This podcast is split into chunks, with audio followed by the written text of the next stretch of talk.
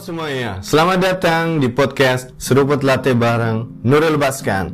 Topik hari ini adalah seputar influence. Kita melihat bahwa ada fenomena Citayam Fashion Week yang terjadi di Jakarta, di mana berbagai anak muda dari SCBD ya suka nongkrong dan menunjukkan eksistensi dan juga karya mereka lewat konten di sosial media.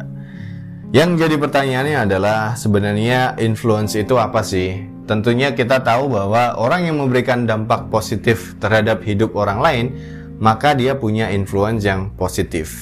Tetapi yang kita suka nggak sadar adalah dampak yang positif juga berarti influence yang besar. Sebaliknya, orang yang mempersulit hidup orang lain juga akan kehilangan influence-nya atau dampaknya sangat minim.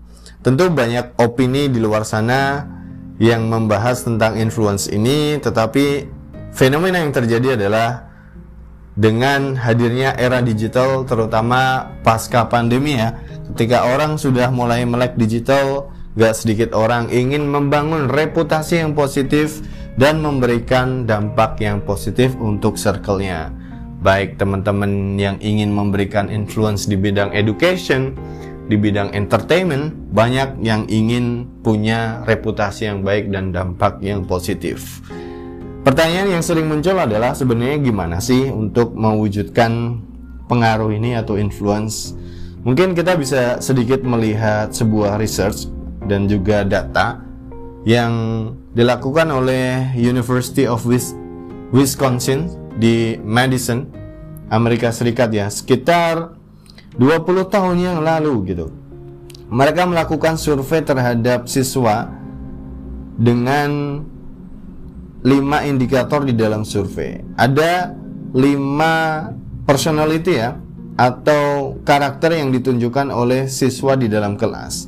Jadi ada siswa-siswa yang punya antusiasme yang tinggi, punya keramahan, siswa yang fokus dalam studinya, siswa yang tenang ketika belajar dan siswa-siswa yang terbuka terhadap ide-ide yang baru gitu. Ternyata berdasarkan survei tersebut data menunjukkan bahwa siswa dengan antusiasme yang tinggi, kemauan untuk mendengarkan orang lain dan juga kemampuan untuk menunjukkan sifat keramahannya terhadap siswa yang lain mampu diterima oleh siswa secara umum. Jadi Orang-orang yang punya sifat keramah tamahan dan juga sifat yang antusiasme menunjukkan pengaruh dan juga dampak yang jauh lebih besar yang dirasakan oleh orang-orang di dalam kelas tersebut. Ternyata hal ini juga nggak berlaku buat siswa-siswa tadi aja. Ternyata ada penelitian yang lain di daerah